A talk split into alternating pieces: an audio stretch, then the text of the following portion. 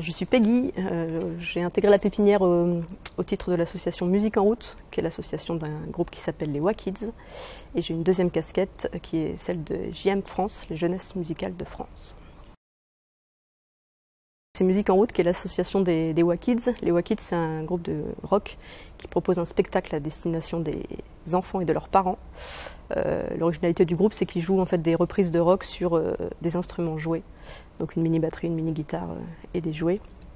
Pour ce qui est de, des JM France, c'est un réseau national qui organise des concerts, enfin des spectacles à dominante musicale à destination du, du jeune public de la maternelle jusqu'au jusqu'au lycée. Alors Musique en route, c'est une association qui est née de la volonté du, des WAKIDS, donc d'un peu se réapproprier de tout ce qui les concernait. Ils sortaient de plusieurs expériences de fonctionnement euh, différents, et là ils avaient envie de, gérer tout ce qui les concernait, de la diffusion à la production euh, eux-mêmes. Et donc ils, ils m'ont appelé pour savoir si je voulais bien m'occuper de la partie diffusion principalement de, de leur spectacle. Alors il y a un moment marquant, c'est un peu, difficile. Par contre, il y a des moments dont je me, souviens, moi, c'était. Euh, j'ai commencé à travailler avec eux au moment de la création de leur deuxième spectacle. Et on a travaillé donc plusieurs mois évidemment sur ce spectacle. Et je me souviens bien des premières représentations, euh, de voir que ce sur quoi on, travaillait depuis des mois tout d'un coup était présenté euh, au public et voir la réaction des enfants, les voir tous sortir avec le sourire. Enfin voilà, c'était tout d'un coup ça, mettait du, sens à ce qu'on faisait tout seul dans notre coin depuis des mois. C'était un chouette moment. Alors, je crois que j'ai intégré la pépinière pour musique en route parmi les, premiers en juin 2016.